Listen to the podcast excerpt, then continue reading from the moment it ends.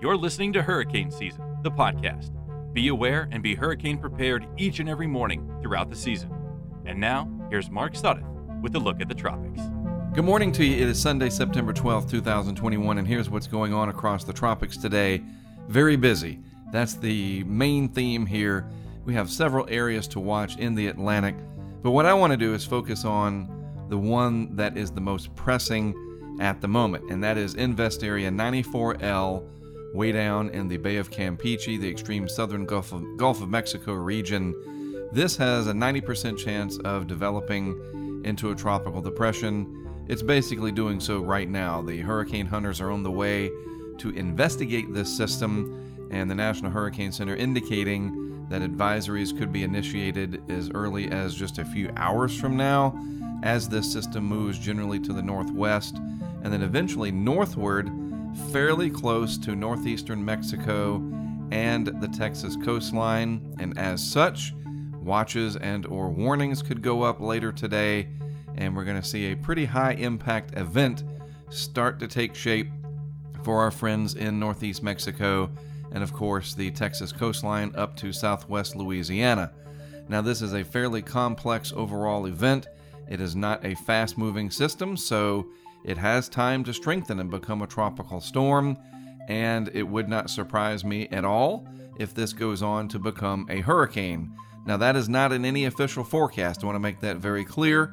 That is just my opinion based on what we have seen in the past in this region, and of course, this season and the last couple of years where we have seen systems develop and strengthen all the way up to landfall. That seems to be more of the norm rather than the exception as of late. So we're going to have to really watch this closely. A heavy rain event is certainly looking more and more likely for portions of Texas and southwest Louisiana.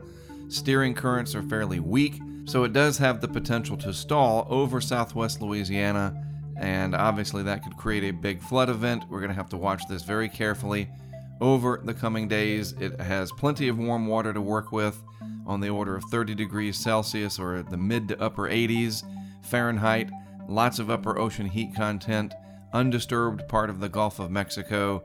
All the ingredients seem to be there for this to be a pretty high impact system. The uh, one part of this that's interesting is it doesn't look like a very large system overall. The footprint of it isn't going to be very large. Now, that bodes well for the amount of area that would be impacted, but it also means that it can ramp up really quickly in terms of intensity, and that is why I think this has a chance to become a hurricane. That, among other reasons, again, that's not going to surprise me in the least if we see this eventually go on to become a hurricane. Now, before we get to that point, if it does get named, which I think is almost a certainty, the name will be Nicholas. Now, as I mentioned, there are other areas that we are watching, and the next one that I guess we could say is, is pressing is an area off the southeast coast of the United States that the National Hurricane Center is giving a medium chance of development to. This is associated with a tropical wave interacting with an upper level area of low pressure. Those systems take time to sort of congeal and come together. So we will watch that off the southeast coast, well off the coast of North Carolina and the Bahamas eastward from there. Not a big problem right now, something to watch over the next few days. And finally, the third area that I am most interested in is a tropical wave forecast to move off the coast of Africa in a day or so and move westward across the Atlantic basin. This has really solid model support, generally speaking, for this to go on to develop very much like Larry did and become a strong hurricane out over what we call the main development region.